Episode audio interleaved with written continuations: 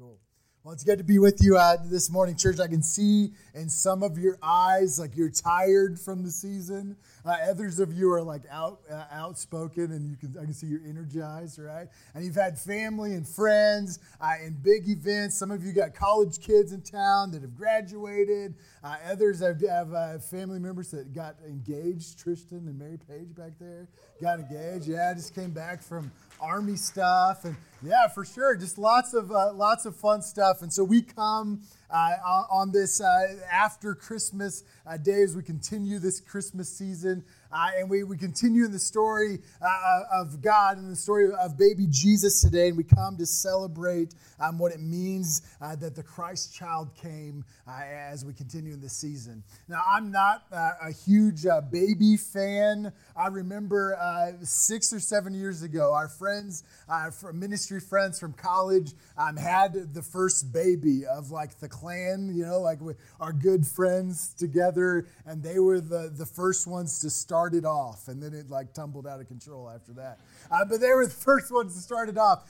John and Naomi Pickens and Stephanie and I decided the day after baby Aaron was born that we were going to go in the hospital and celebrate with our friends. And so we showed up at the hospital room, and we walked into this dimly lit hospital room, and my friends that are usually so vibrant and full of life looked like they had just fought with the grizzly bear for 24 hours, right?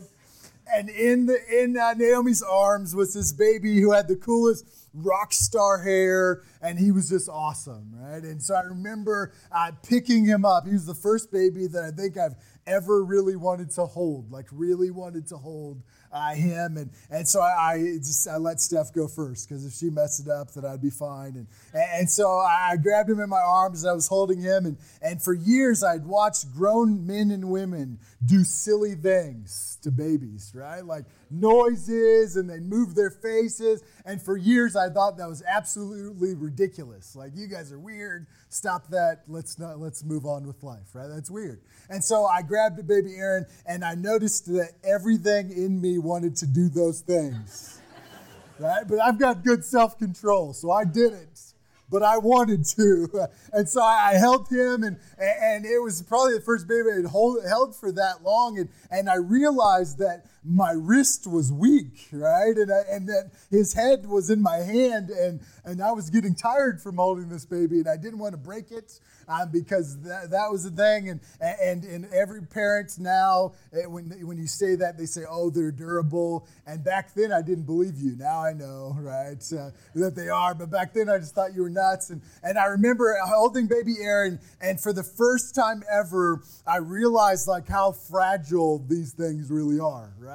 How fragile that baby was, and looking at him with his rock star swoopy hair. The picture's so old I couldn't find it on Facebook, 7 years old. There's a lot of scrolling to do. I realized that there's incredible beauty and in that vulnerability, right? That baby that can't do anything in my arms at that moment. And so as we continue through this story, if you have your Bibles with you, turn to Matthew chapter 2 this morning.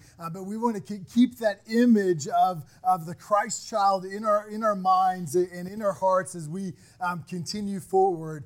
But also today, as we talk about Jesus, we want to keep that idea of vulnerability in the forefront of our mind, because Jesus is incredibly vulnerable at this point. And so if you have babies in your house, you know exactly what I'm talking about. If you don't, we'll talk about that in a second. But if you have your Bibles with you today, let's read this morning in Matthew chapter 2, starting in verse 13 here today. The wise men have just visited Jesus. They've headed back home without telling King Herod where Jesus is, and then we continue with the story. It says this, when they had gone, the wise men, an angel of the Lord appeared to Joseph in a dream.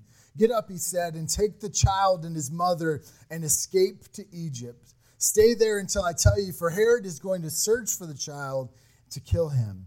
So he got up. He took the child and his mother during the night, and they left for Egypt, where he stayed until the death of Herod. And so was fulfilled that what the Lord had said through the prophet, out of Egypt I called my son. When Herod realized that he had been outwitted by the Magi, he was furious, and he gave orders to kill all the boys in Bethlehem and its vicinity who were 2 years old and younger, in accordance with the time that he had learned from the Magi. And then what was said through the prophet Jeremiah was fulfilled. A voice is heard in Ramah, weeping in great mourning, Rachel weeping for her children and refusing to be comforted, because they are no more. After Herod died, an angel of the Lord appeared in a dream to Joseph in Egypt and said, "Get up, take the child and his mother and go to the land of Israel, for those who were trying to take the child's life are dead." So he got up. He took the child and his mother and went to the land of Israel. But when he had heard that Archelaus was reigning in Judea in place of his father Herod, he was afraid to go there. Having been warned in a dream, he withdrew to the district of Galilee, and he went and lived in a town called Nazareth. So was fulfilled what was said through the prophets, that he would be called a Nazarene. The word of the Lord today. Thanks be to God. If you've ever wondered why we're called the Church of the Nazarene, you've learned something this morning. Go tell your friends. But we have this image of Jesus, but not just the image of Jesus as a baby, but the image of Jesus as a baby in a very vulnerable place. We know that Jesus starts out as a baby, and babies are pretty vulnerable creatures, right? Thinking about this, we understand, and that was perfect timing, Kathy. Did you pinch Teddy to get him to do that? Yeah. Thinking about babies, we know that that they are some of the most helpless creatures on the face of the earth, right? When Stephanie and I had JoJo, it was amazing to realize, like, I am completely responsible for this child. Right? Like when they're hungry, they can't crawl around and get Cheerios. We've tried, right? When they're thirsty, they're not going to get the drink themselves. They sometimes still can't get the drink for themselves, right? You are responsible. They are vulnerable. At this point in their lives, like a calf has more going for it than the baby does, right? The calf can get up after birth. It can see. It has like a built-in milk GPS, and it knows where to go to get nourishment, but not the baby. The baby is completely vulnerable. And so we have this image of Jesus, the Messiah, as a baby. And if you were here with us on Christmas Eve, you know we talked about this idea of the drama of the Christmas story.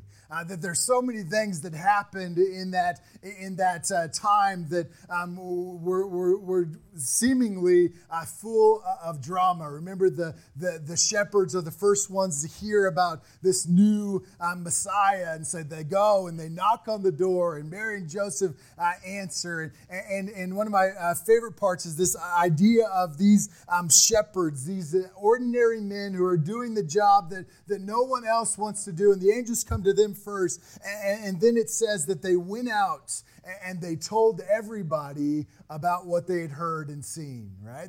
They went out and they expressed and they told people, this is what happened. They spread the word concerning what had been told to them. And I imagine that some of those who heard that Jesus was born, that the Messiah had come and he was a baby, might have been a little bit confused. Right, they've had that in their mind that there is going to be a baby, but this idea that he's just been born and yet I want relief right now went through their minds. Like he's a baby? What, like can he grow up faster than everybody else? Right? Like can he hurry up and become the one that's going to set us free from these Romans that are making us do the census right now? Like that's great, we've got a baby, but I want some freedom at the moment. Right? Like I want that to happen right here, but here is baby Jesus coming as a child, and this Messiah that we talk about, stepping down from heaven and coming in the form of a vulnerable infant, God with us in a manger, a cattle trough, Christ the King, a baby who couldn't lift his head off the straw that surrounded it. That people may be confused and desiring that baby Jesus would get up and start his reign because we want some freedom here and now.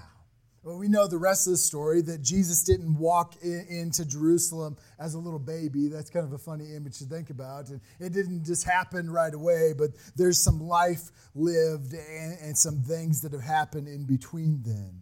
But at this point in our story, Jesus is still that vulnerable child. And at this point in the story, there's not just a vulnerable child. There's also a king who is pretty much vicious, and he is hunting down the baby Jesus, King Herod. And he's there, and he's an experienced king. We know a little bit about him. And some, if you read all the big books that the smart kids write, they talk about some people give him a really bad name, and then others are like, well, he really wasn't that bad, and he did this, and he built this temple, and it was all that. But he's an experienced king. He's not a baby. Right? He's an experienced king. He's built temples and fortresses and palaces, and he has power, and he continually wants more of it.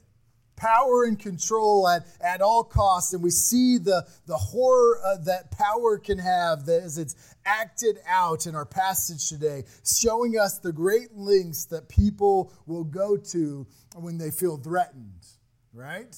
When they feel like something is else on the horizon. That in our brutal world, vulnerable baby boy does not equal king. And that was the same for way back then, and it's the same for now, right? Vulnerable baby boy does not equal a king. And for us, many times, vulnerability, without a doubt, equals weakness. And our culture tells us that if you're vulnerable, you better stop it. Like now, right? Like if you're vulnerable in some area, you better stop it. That's why we have insurance for everything, like everything. You could insure your big toenail if it was fancy, right? Like we have insurance for everything. And so if you're vulnerable, you need to get out of that vulnerability, and you need to come to stability where you're not vulnerable anymore, and you do it at any and all costs. You've got to protect yourself. You can't be vulnerable. Coming and reading this and thinking through this instantly, a time in my life came to mind. I was in college, and I was going to Virginia for the summer, and I had a friend that lived in Virginia Beach, and we decided that on the drive from Kansas City to Virginia, that we were going to hike on the Appalachian Trail. And so we gathered all of our junk to hike on the trail, and we read about it on dial-up, I think. That was that long ago. And so we discovered that there was, on this portion of the trail, there were a lot of black bear sightings. And every one of them said you need a bear keg, which is like a thing you hang in the tree so the bear couldn't come in the middle of the night. And you needed, without a doubt, bear spray, because you were vulnerable to attack, right? And so if you snuck up on the bear, if the bear had babies, or if something happened, you needed this bear spray. I think I have an image of the bear. Can you imagine me in the woods like this, right? And so, I remember like needing to have some bear spray, right? Like we had to have some bear spray. We're poor college kids. We're about to drive across the country. Like we're worried about money for gas, but yet here we are buying the most. You can't go cheap on something that's going to save your life, right? Like buying the most expensive can of bear spray because we were vulnerable. We needed that, and we needed to have it so we wouldn't be attacked. And the little form that we were reading made it very, very clear. Side note, when we did see bears, and they did run within 5-6 feet of us down the mountainside, we didn't get our bear spray out. We got our cameras with the little windy thing, and we chased after them so we could take pictures, right? But we had the bear spray somewhere in the backpack. But we have that desire and that need to stop the vulnerability, because nobody wants to be vulnerable and nobody wants to be uneasy. But then we come to stories like this, that we have a God who has infinite knowledge and understanding, and he sends his son to this earth as a baby.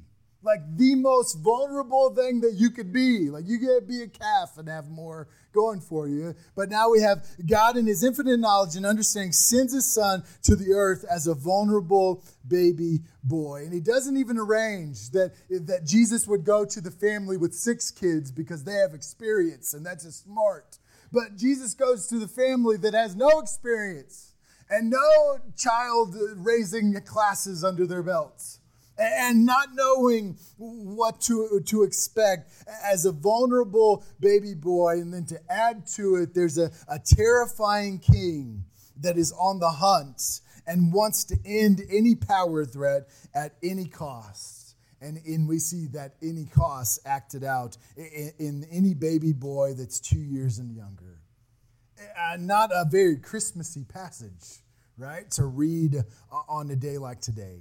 But as we continue to think about this idea of vulnerability, we see that there's a theme that continues. It doesn't just stop as Jesus is a baby, but it continues as this baby grows up and becomes a man. As we think about this, we see that Jesus is not one that compensates for being vulnerable. Like Jesus didn't go to Cabela's and buy a can of Pharisee spray when the religious leaders are after him. If he did, we'd have a whole nother story and another image to put up on the screen, right? That just wasn't a thing. He welcomes that vulnerability. We remember that he's in the garden with his disciples and the mob comes in to take him away. And he goes to Judas and he says, you know, come for what you, do what you came for, right? In fact, when Simon Peter takes out the sword and cuts the guy's ear off, he stops that and he mends the brokenness and he extends himself in a pretty vulnerable place. It doesn't stop when he's just a baby. He was just vulnerable as we continue. If you've ever thought about this, there's a couple different things that come to mind, but one for me is Philippians chapter 2, verse 6 and 7. We remember that Christ, who being made in the very nature of God, did not consider equality with God something to be used to his own advantage. We remember the garden, he says to the mob, don't you think that I could call legions of angels from God to help me in this situation? But again, he extends himself in a pretty vulnerable place. Continue verse 7. Rather, he made himself nothing by taking the very nature of a servant, being made in human likeness. It seems to me as much as I want to get away from this idea of being vulnerable, that Jesus, in many cases, embraces vulnerability. And so as I step into this new year, I want to think about things a little bit differently because there is absolutely something different about this. Like something scandalous about this idea of Jesus being here as a baby, but also growing up and embracing this vulnerability. There's something beautiful about the vulnerability of Christ.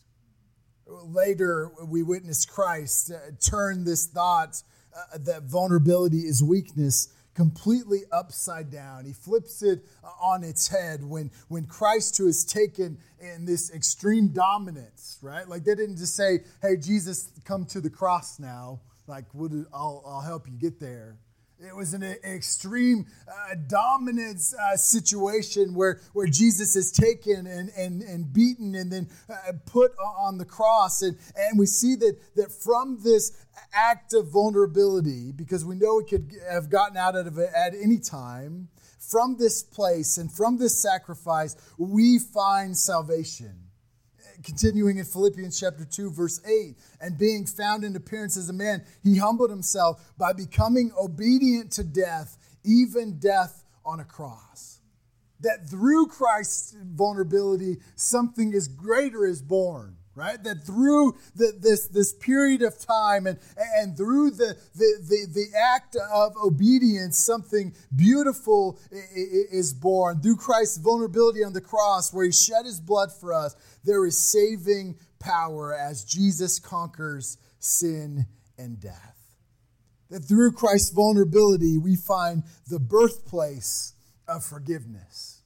That through this act of obedience and surrender, we see the birthplace of forgiveness. And let me say it again, there is beauty in vulnerability. I'm finding as I get older and older, and there's a couple gray beards or gray hair beards in my hair, the white beard, like Jack says about his papa, that life is a lot of our lives depend on what we're willing to be vulnerable with, right? Like it affects us in more ways than we think about on a regular basis. We think about our friendships. If we want to be connected with someone, if we want to have a friendship that is mutual, there are times where we must be vulnerable with them, right? There are times where we've got to open ourselves up, knowing that they could not receive us, right? Knowing that they could not accept us or whatever is coming about, but we've got to be vulnerable if we want that relationship. And if we're not vulnerable and if we're closed off, then we usually don't have too many friendships like that.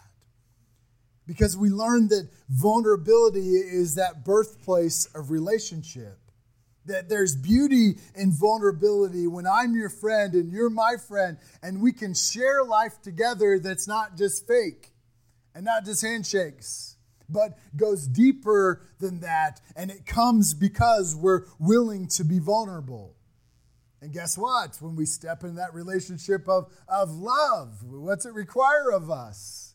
Even more vulnerability, like vulnerability that makes us uncomfortable. And that is not always fun, but we open ourselves up more and more, that if I'm going to love you, I have to let you in my life, and I have to risk loving you when you might not love me in return.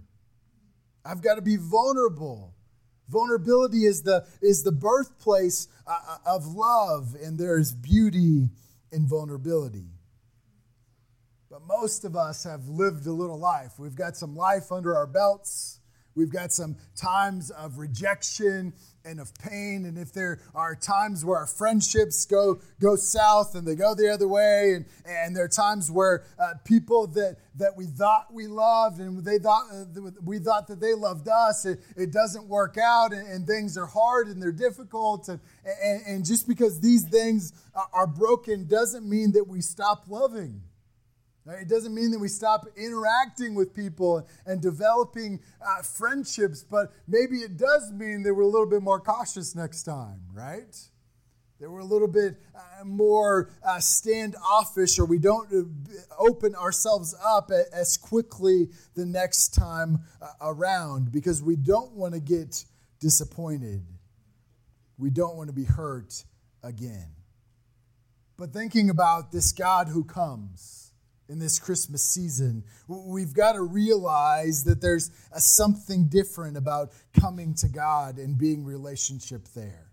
That there's something unusual, in fact, something scandalous about the trust that we can have when we come to Jesus and when he enables us to do so. That when I come to Jesus and I'm vulnerable in that place, I can put great trust in the idea and the knowledge that he will not walk out on me, right? So as reserved and as non-vulnerable as I may be with the people around me, I can have total faith and total trust that with God it is different. Now, my mind explodes with reasons that we can come wide open without reserve to God. I think about James 4, draw near to God, he'll draw near to you, or Hebrews, that he'll never leave you or forsake you, or Romans chapter 5, how he demonstrates his love for us, that while we were still sinners, why God knew who we were and what we've done and what we're capable of, he still came and died for us, pouring his love out on us. I think about the countless everyday saints of the church who have expressed their testimony that God is faithful, that he keeps his promises, even if it takes a long time. We can go through all of these reasons and all of these things, but we know that we can be vulnerable with our God who loves us. But that is not always an easy place to be, is it? Sometimes I laugh at the idea of times in my life where I've thought that it was hidden, right? Like, you do something, and I've shared the example before, like in my grandma's living room, I was practicing casting as a kid, right? Because that's a great place to practice casting for fishing, in the grandma's living room. And I broke a light fixture that she still doesn't know about till today, right? And this idea that it was hidden in plain sight, right? That my mistake or whatever it is was hidden right there in the living room, and that Mamaw didn't find it and still doesn't know about it until you call her, and she just doesn't know. Well, God is not like Mamaw, right? God knows. And yet there are times where I hold on tight to that and I'm not vulnerable, not asking for help where help is needed, not looking and seeking for restoration when restoration is without a doubt needed, not seeking comfort when comfort is needed. Sometimes vulnerability, even with a God who loves us, is a hard place to be. But if vulnerability is the birthplace of forgiveness and relationship and love, then vulnerability is the birthplace of our saving relationship with Jesus. I've got to be vulnerable. I've got to open myself up and have faith that Christ will accept me as I am in this place. That Christ will take us in and forgive us, that his grace will be enough. And as we come today, we know that the good news is that God's grace is enough. More than enough. But as we sit in this story, we see without a doubt that God has already established his willingness to be vulnerable with us. His willingness to step down from heaven to live as one of us. Thanks be to God that Jesus lived as one of us and grew up as a young man and as a baby to know what it means to be in our situation, to know what it means to be vulnerable. And his great love compelled him to step down from the throne, to become a vulnerable baby boy in such a harsh world. His great love for the world compelled him to die on the cross for the sins of humanity. And there is great beauty in vulnerability. Well, as we come this morning and as our pastors and volunteers come to help us in communion and in worship, we are reminded and we remember the sacrifice and the gift of Jesus that was born out of this vulnerability. We remember as we take that bread, the body of Christ broken for us, and we dip it in that juice, the blood of Christ shed for us. We remember the sacrifice that Christ made on our behalf. We sometimes talk about this as a moment, an opportunity to use our bodies, which we don't usually do because we just sit. But we have this opportunity to use our body, the Holy Spirit enabling us to come and to receive the gifts that God has for us. And we come receiving, knowing and expecting God's grace. This is a vulnerable place to be, isn't it? To receive is not to defend and to ward off vulnerability, but to receive is to embrace it. So may this be a time where we come to embrace the grace and the love of Christ. Come now, friends, as we participate in communion together. Lord, we are thankful. Thankful for your vulnerability today. Even though we read this story of fleeing to Egypt and the fear that surrounds it. Lord, we thank you for stepping down from heaven to become one of us, to live and walk as we live, that your connection and your understanding runs deep. And Lord, we thank you for the love that's expressed as you turn this idea of vulnerability as weakness upside down on its head. That from your death on a cross, you could bring about something incredible. You could bring about restoration and forgiveness and wholeness. And so, Lord, we pray that as we step into this new year and as we close this one down, that we would be people that are open to you. Lord, may your Holy Spirit continue to lead us as your people. And when we hear your voice, may we not run the other way. When we hear of hard things that you're calling us to, may we not be people that just ignore and shut it down because it would be hard. But may we be people that embrace the vulnerability that you call us to, because you know that on the other side of it, good things come. Lord, we ask that you lead us down paths that lead to you and lead to restoration. We love you. In Jesus' name we pray. Amen. Please stand this morning for the benediction as we go. Beloved church, may you go from this place knowing that from vulnerability comes incredible things, knowing that we can be absolutely wide open to a God that knows how we live and one who embraces us here and now. May you go in action and go in peace. You are dismissed.